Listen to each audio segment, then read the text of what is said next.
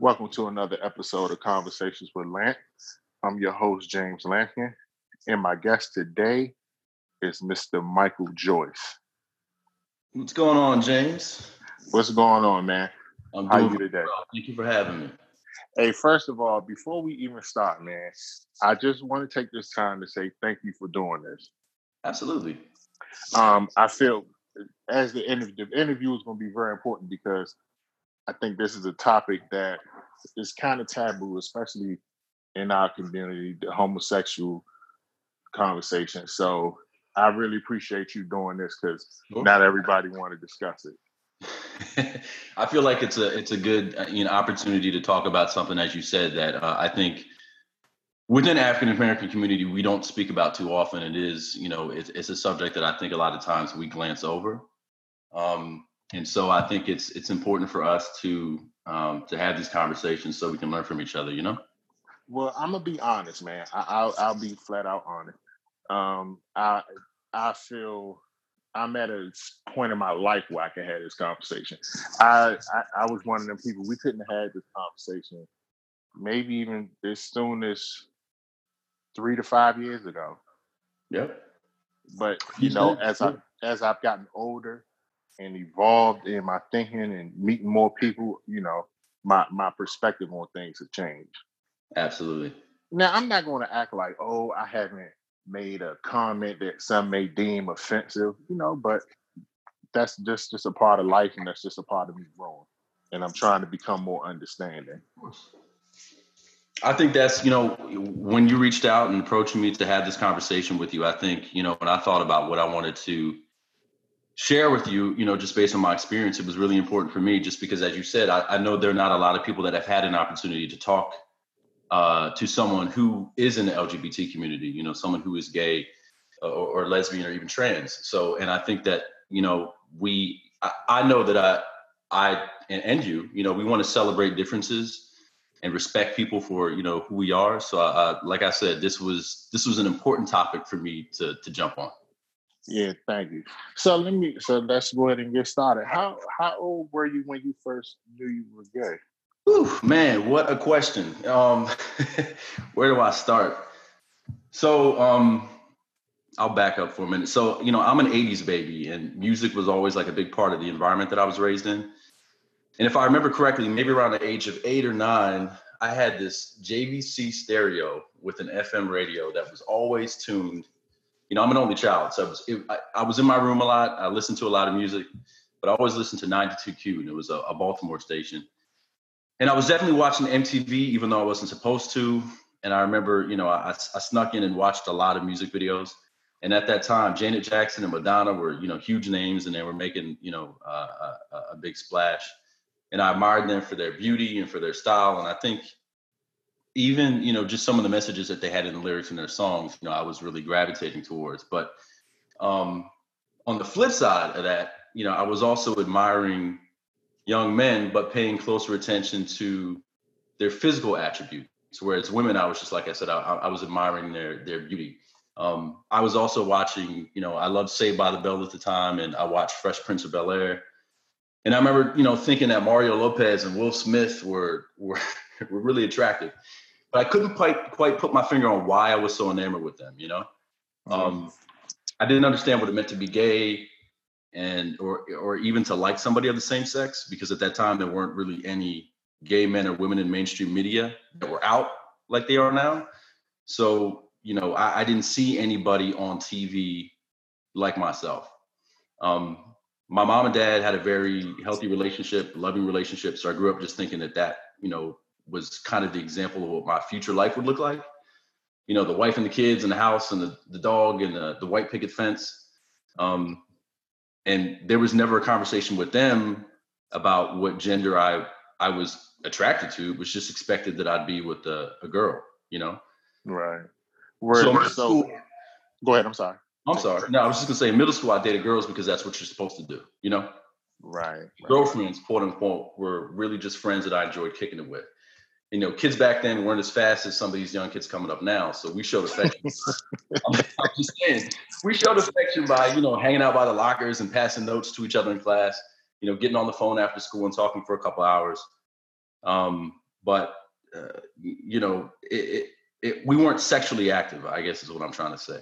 I understand. Uh, but I would say probably at the age of 13 or 14, I started to realize that I was different, and um, you know, I didn't enjoy sexual experiences with girls, and I often shied away from being close to girls intimately, and that's when I would say they started to take notice, and it was, and uh, and I, and I kind of knew something, something was, you know, and I don't want to say something was wrong, but you know, I was just different because my peers right. and the kids that you know, the other young boys that were, you know, in in my classes coming up, they're all about women, all about girls, and that's all they talked about, and that's not how I was feeling, you know.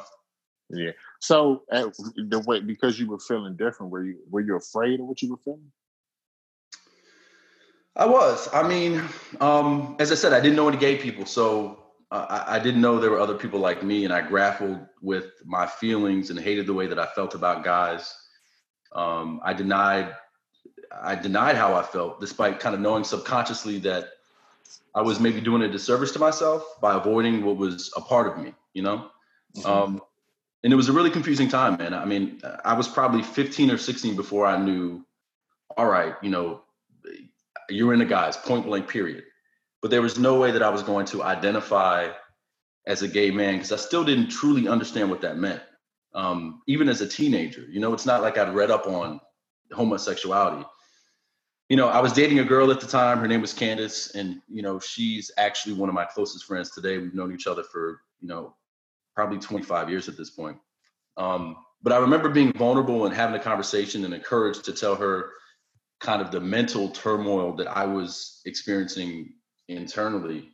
Um, and she didn't believe me. She just thought I was making making it up as a way to get out of the relationship that we were in. And I thought to myself, like, who in their right mind would make up the fact that they're gay to get out of a relationship? You know? yes, that's a bit much. and it was it was hard. I mean, I think um, that was one of my biggest struggles. And the thing is, the people that I had always known to support me and to stand by me because they weren't, you know, because it, this was something that was foreign and unknown to them, I felt alienated. All right. So the the age we we talking was 13 to 15 when you kind of like knew.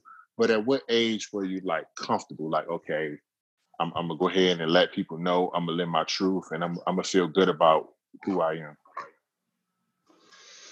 Wow.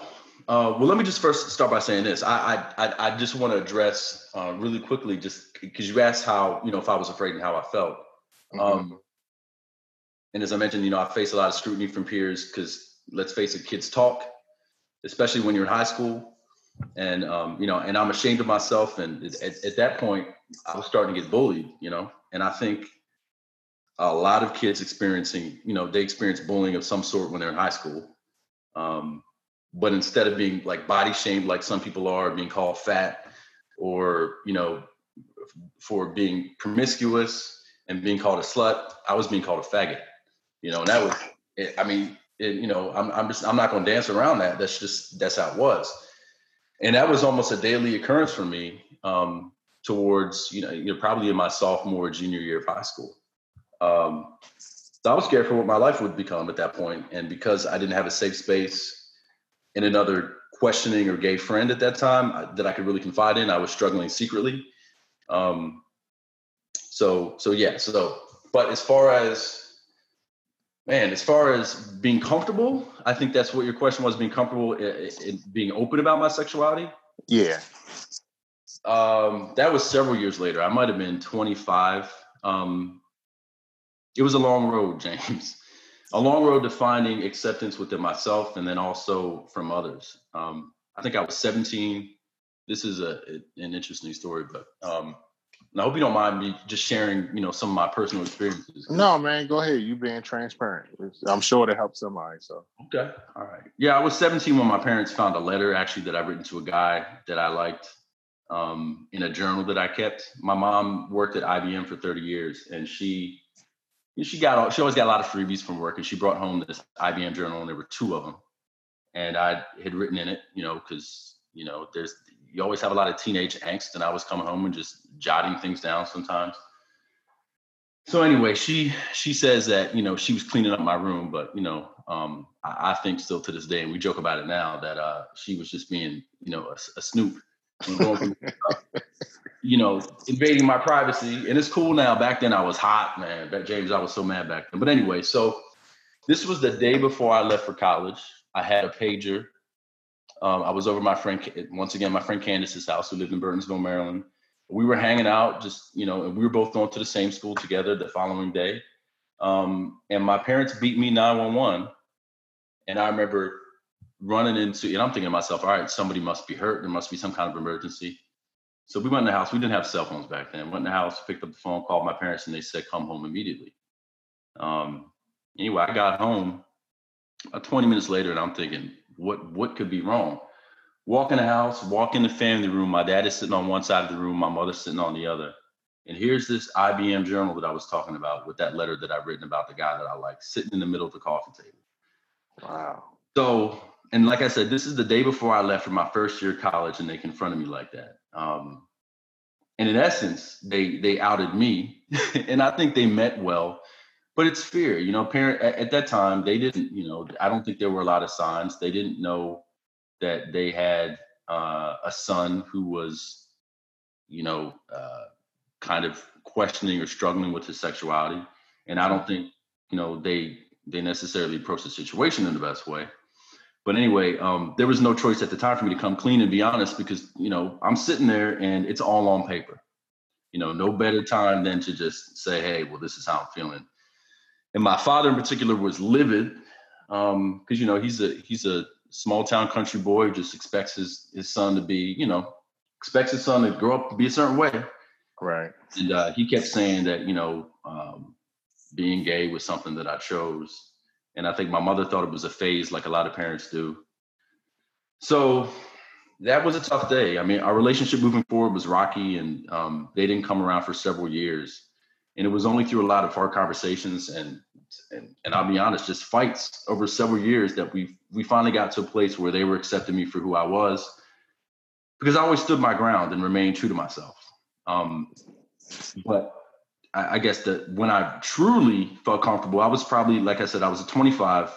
I came out to my extended family, and the reason I felt compelled to do so was because I had several family members that were constantly asking me if I had a girlfriend or they'd ask me silly James. They would ask me silly questions like, "What does it mean when you wear uh, an earring in your left ear versus your right ear?"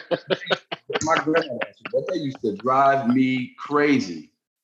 Um, anyway, I know it's a stupid question, but does it mean anything? And this is, you know, this is maybe something they saw on TV. May I, who knows? I don't know, but they were curious. They're wondering what's going on. You know, I'm in my 20s at this point. I'm not bringing girlfriends home anymore. Um, and so, you know, they're they're they're trying to find all kinds of ways to ask a question without asking the question, you know.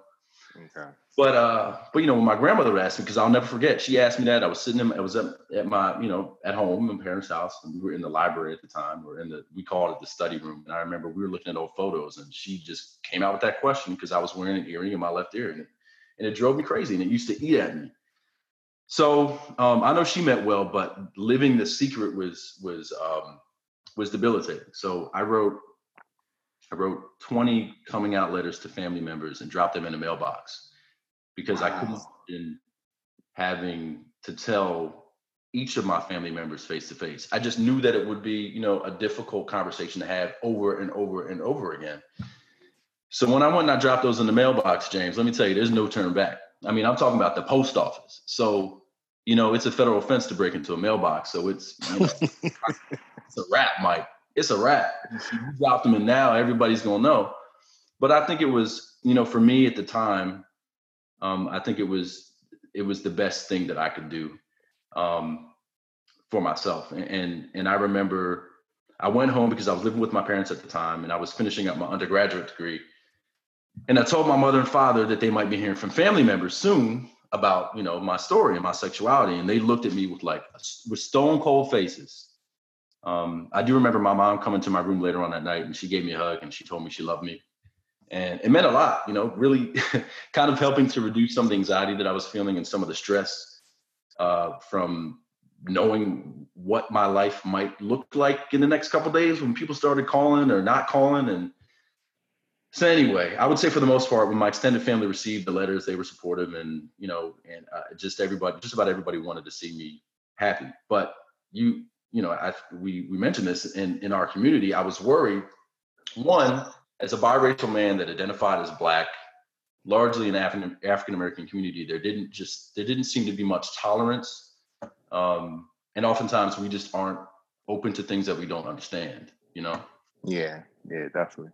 So it's it's definitely. I, will tell you, man. It, it's a. I'm telling you from my own personal experience. It's different. I can't sit here and lie to you.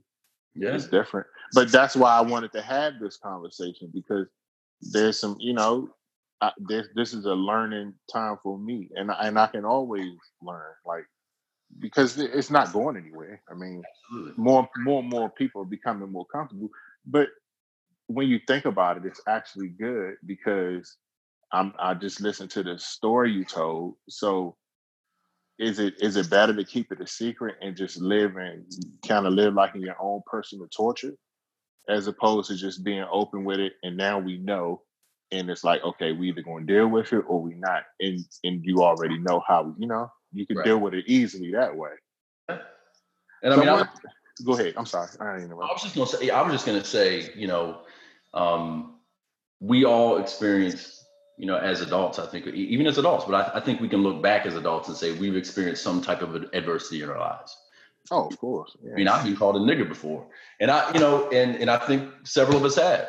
I remember I was yeah. working a job in Baltimore a long time ago, and um, I can't tell you, I heard, um, I just overheard a conversation with, the, you know, 10 feet of me and it it ripped me apart and i just wanted you know and people are crazy you know i wanted to, involve myself in the conversation but um but i didn't have the confidence to stand up for myself at that point because and i think that's a, a big part of this conversation just having courage and confidence to to stand on your own and stand up for what you believe in um and i didn't have that until i was in my early 20s because I felt like I was I had been torn down so much, you know, just from from having, you know, to deal with my sexuality. And and and I'll say one more thing. Um, if I'm taking a step back and I'm talking about building confidence, I, I think I gained a lot of courage in the late 90s and really into the 2000s because I was going down to DuPont Circle in Washington D.C. quite a bit with two friends of mine,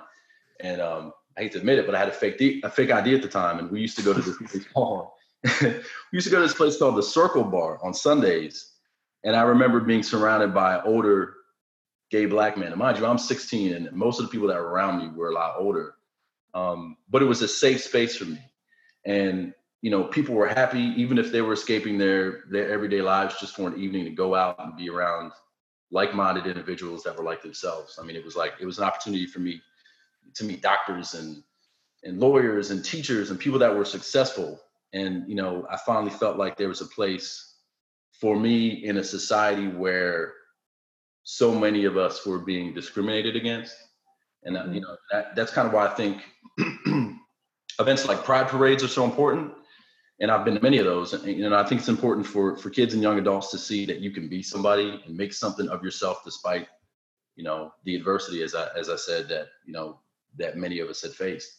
And everybody just wants to be loved and to be okay to, to love who they love, you know? So um anyway, that's so one of the, one of the one of the big issues in the black community also is church. Oh yeah. how oh. how did how did that how did how did that play in a factor? Like um were, were like were you comfortable going to church? Um, you know. Yeah, I mean, when I was younger, James, sure. I mean, I, I was raised in the church. I went to a, a, private Christian school from first, might even have been kindergarten through fifth grade. Um, my father was Baptist and my mother was Catholic. So when they moved to Harford County, Maryland, they looked for a church that was a middle ground as far as like a, the denomination was concerned. And we and we started going to a Lutheran church. And so I would say I just went about every, probably every Sunday I was in church without fail. And as a, as a kid, I attended Sunday school. I was taught, you know, Christian values and principles. I sang in choir. I feel like, I think I was fairly involved in church. Um, and I don't think I ever felt like I was an outcast. So mm-hmm. it wasn't really until my late teens when we were my my mom and dad and I we were invited to a uh, a church actually by other family members, um, and that was uh, probably the first time when I first felt uncomfortable. And this particular church wasn't very large. I, I remember sitting midway between the church doors, you know, the entrance and the pulpit, and the you know the sermon is rolling on, and the preacher is talking about how love should be between a man and a woman, um, or you know, should only be between a man and a woman, and he's you know condemning homosexuality. And apparently now I'm going to hell. I mean, we're all sinners, right? But I'm going to hell so, because of you know who I choose to you know to love.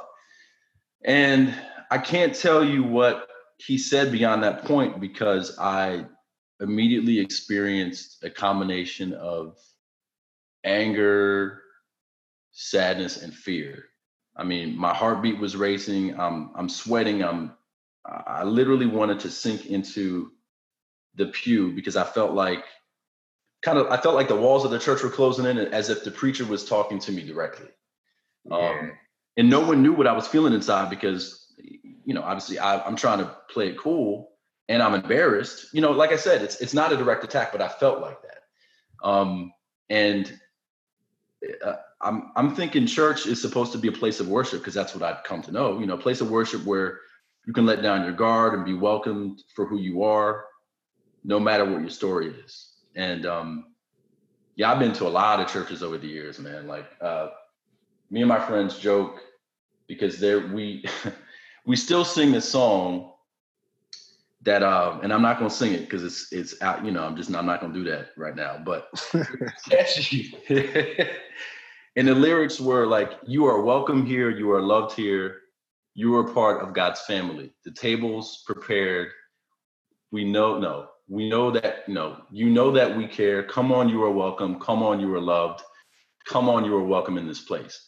And so for me, you know, I'm thinking church is supposed to be a place of peace, love, harmony, where people open their arms to you and welcome you for who you are, regardless, you know. And I felt like getting back to this experience where we were visiting a church, I felt for the first time in my life, and it did happen to be a black church, um, that I was not welcome.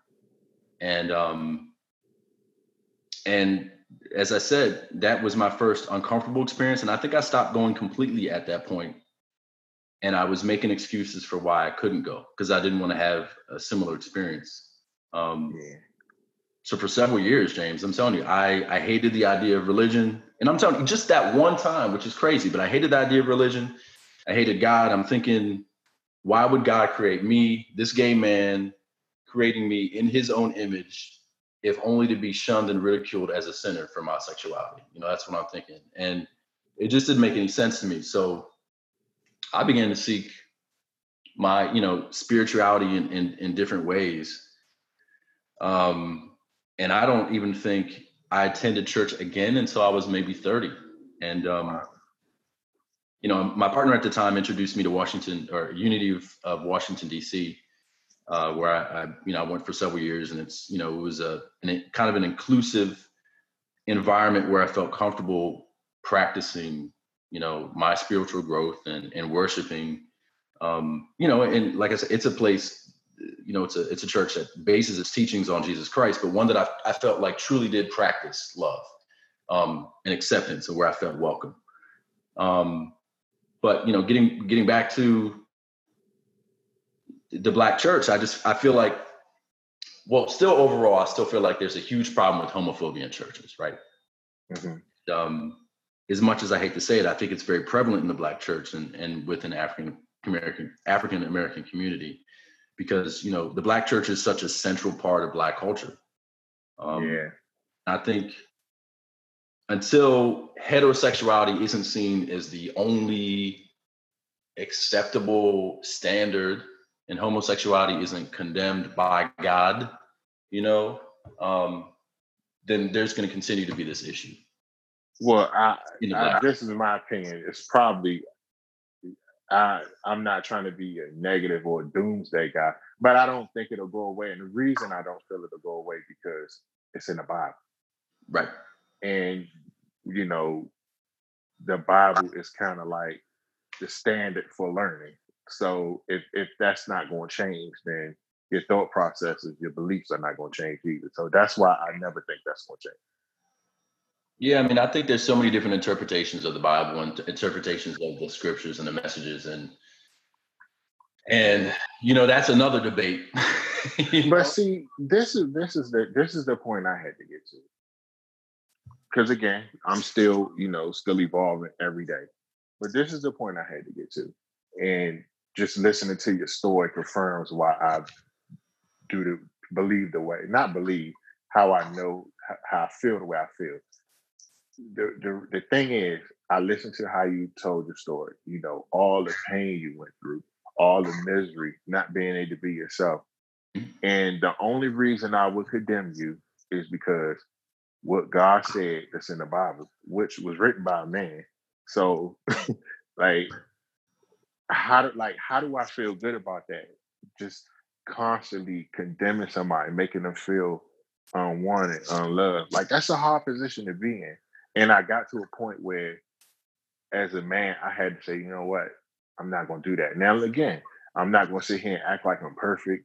And I'm in, like, I'm on social media like everybody else and other platforms and other places. And I may say something that that will be deemed ignorant. I'm not going to act like, oh, you're going to look at my record and it's clean. No. But what I will say is, I'm learning and I'm trying. And that's why I'm having this conversation with you. And that's exactly why I'm having a conversation with you.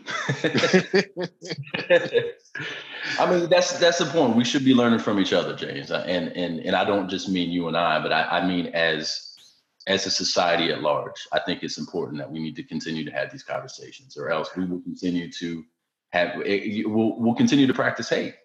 Yeah, I think the biggest thing. I think if you really want to, if you really want to change, I think the biggest thing, and, and I'm not talking about you, I'm talking about anybody that has mm-hmm. that has hangups about it. You know, I think the best thing you could do is put yourself in a position where you're thinking about somebody who love, who you love, you know, and you know that they're being held down by this secret. They can't live, you know, they can't be themselves. They can't live their own truth. So imagine how they're feeling Right. And then what you're doing by continuing to, you know, lob comments at them and insults, what you're doing is making it even harder for them to live their truth. And they're supposed to be a person you love. You know, even if even if it's not a person that you know personally, it's just why would you add on to, you know, they, they're already carrying that burden of, you know, of, of what that what what's what is being perceived as different. You have to they're carrying that burden. So why would I want to add on to it? So true. Now, saying that, um, I wanted to transition to family because I mean, let's just be honest. natural tells us it takes a man and a woman to conceive, but you know, you're not you know having sex with women. Now, is this something that you're scared of? Like to not have do you ever think about life without having a family?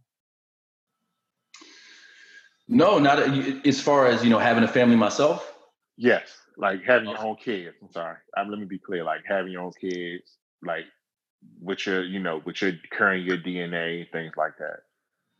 No, I mean not at all. To be honest with you, James. I mean, I was in a a long term relationship, um, and we had several conversations about family planning, and things unfortunately didn't work out between the two of us. But during you know the time when we were dating, we went to several informational meetings and orientations in DC to become foster and adoptive parents.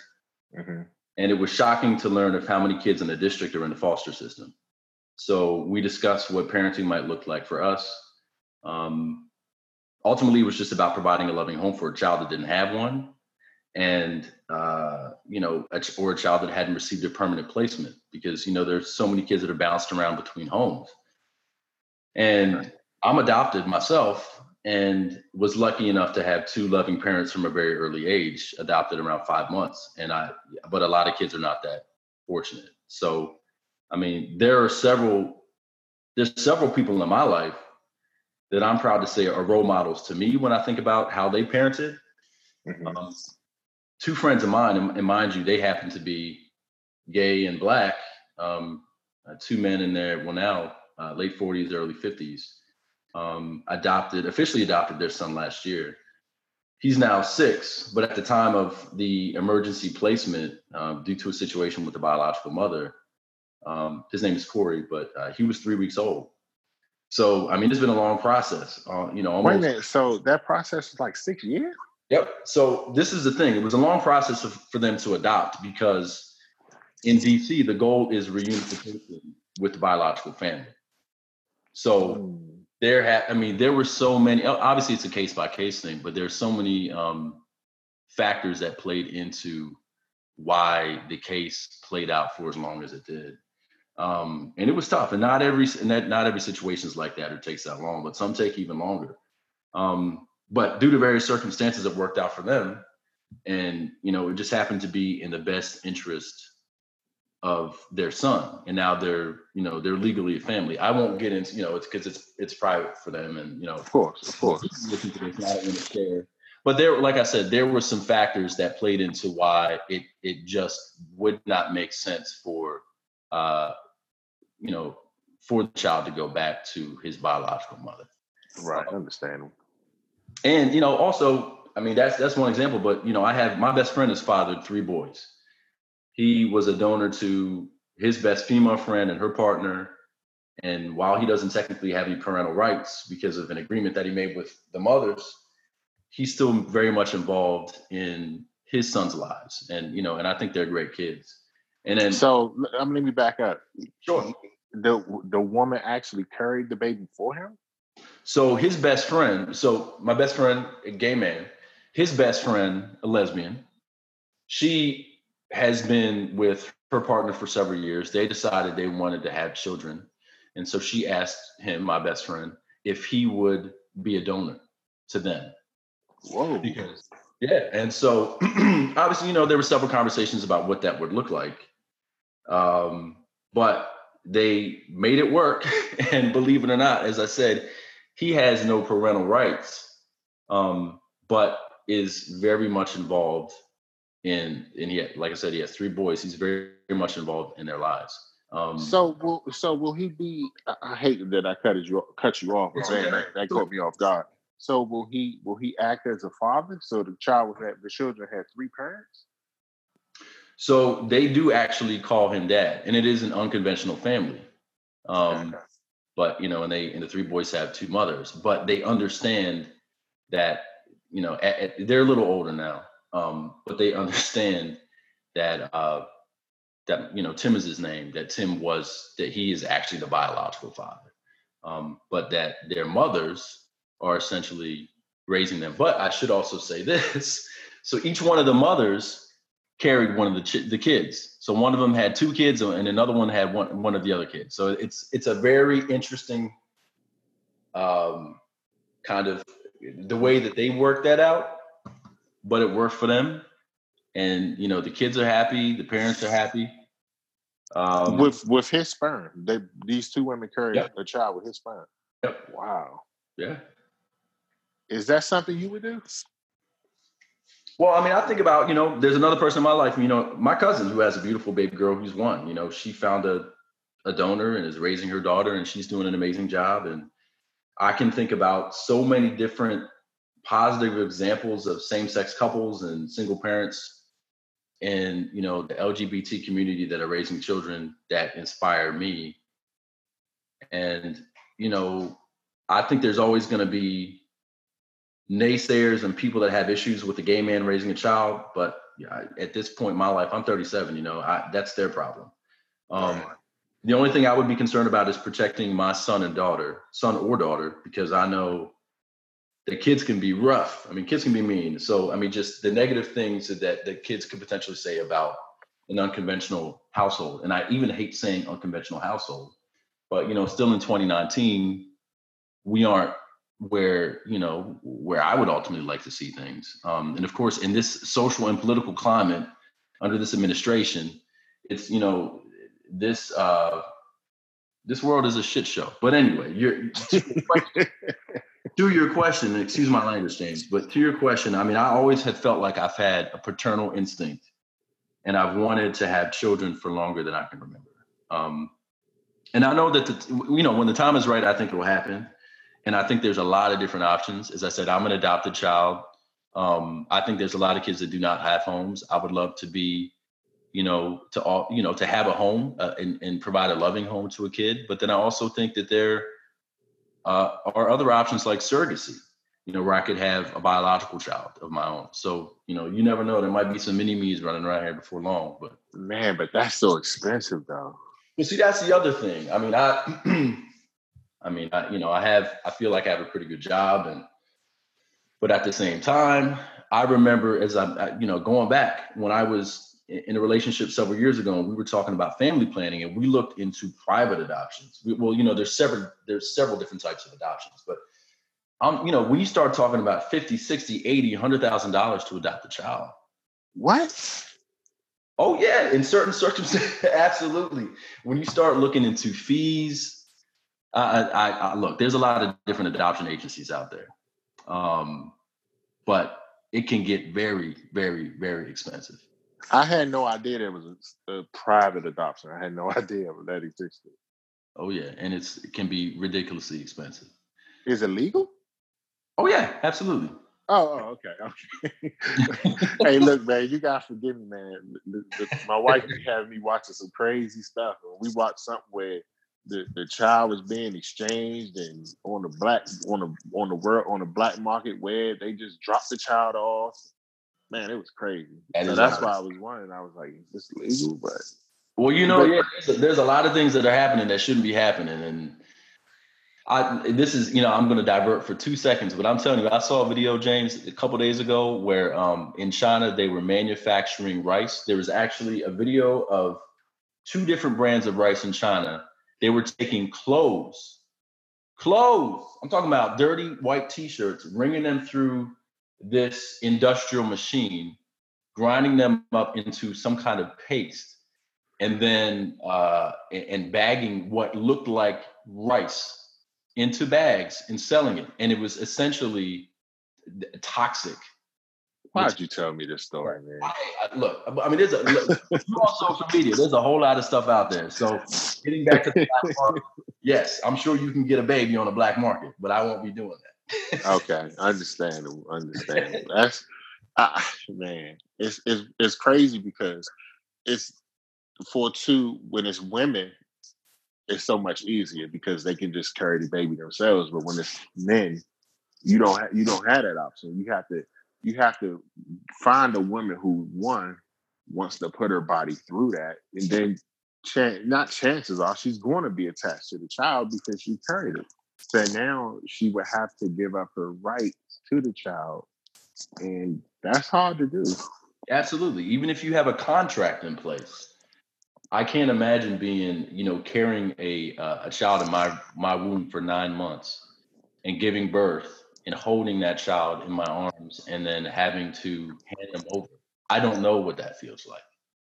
Um, yeah. I do know that there are a lot of women that, I mean, I've, I think I've seen some specials that have literally dedicated, I won't say their lives, but you know, they they they have carried several children for others because they don't necessarily want the responsibility of having to raise kids on their own. But you know, it's expensive because a lot of people that go, you know, have surrogates, you're essentially paying, uh, you know, a woman to to have, carry your child for nine months. You know, all the medical expenses and, uh, you know. So anyway, getting back to the expense, it, it, it could be very expensive. Now, is this something? Is this something you would do as a single man, or you would have to have a partner to have a child? Well, you know, I'd be a fool to think it would be that it wouldn't be hard as a as a single parent um, raising a child. I mean, I I look at just my day to day now. You know, I, I'm a I'm a federal employee and I go to work and I you know I'm fairly involved with my family and friends and stuff. I feel like I don't have enough time in the day as it is. But I know as as a parent, your life changes and you do everything for your child, and um, and you make it work you know, I've talked to so many parents that are, you know, we're about to have a kid and they're like, I don't even know how I'm going to do this, but they figure it out, you know? Yeah. Um, so I will say, you know, I'm not in a relationship right now. Um, Uh, you know, I'm I'm a single guy. I'm just enjoying, you know, my my mid to late 30s right now. But I don't know what my life will look like in a couple years. And I feel like I'm kind of getting to the point where, and to be honest, James, this is another thing. I actually had a conversation with my mother, who I took out to lunch a couple weeks ago, and she asked me the very same question. She said, you know, she works in a hospital, and she sees patients come in every day to have surgery or that are sick that do not have family or friends to come visit them when they're in the hospital or their um, you know their husbands or, or, wives have passed and they're lonely. And my mom says to me and i don't think that she's being selfish by any means but she says you know i would love to see you with the child because you know when you get older it would be nice to have somebody that you know could be there to care for you because we all age. Yeah. You know so um so we actually had a conversation and she's super supportive. I mean my mother's at, in a place in her life she's about to retire and i keep having conversations with her and i'm like um i can't afford nobody's $1500 daycare. A month and so she so you know she's uh she's like well you know well uh you know i I would be there for you and we would make it work. And that's one of the things I love about my mother and father. And as I've said, we have a very strong relationship despite all that we went through, you know, uh, dealing with my sexuality and, and they're, they're super supportive. Um, so yeah, so I think I, I could definitely see myself being a single dad, but I do know it would probably be easier. And I, and I would actually like to have, it, it would be nice to have, um, a family, you know, with with another person in my life. So, but who knows what the, what the, the world has for me. Wow. Well, look, man, I want to truly thank you for doing this. Um, this conversation has helped me. I'm sure it helped you, and it'll, I'm sure it helped everybody who's listening. So, man, I want to thank you for doing it. Absolutely, James. And I just want to make one more comment because I was thinking about this when you know we were talking before. Um, I was thinking about just just takeaways. You know, and if there are, you know, that people that are listening uh, to your podcast, to your channel, um, I just want them to know maybe they're raising kids um, that are young, that are coming up, that might be in a position that I was in. And um, one of the things that I just wanted to make sure that I mentioned is um, the suicide rate for LGBT youth is significantly higher than the rate among the general population. I think it's something like one in four preteen suicides are LGBT youth. And that's alarming. And so, you know, think about it. At a young age, we're not equipped to handle the stresses and pressures like we would when we're older. And for so many young gay kids, they don't have an outlet.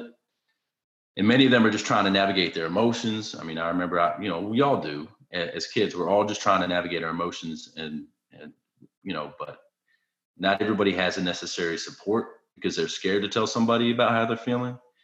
So they're you know they're feeling alone they're feeling helpless and i just think about you know the psychological damage associated with that.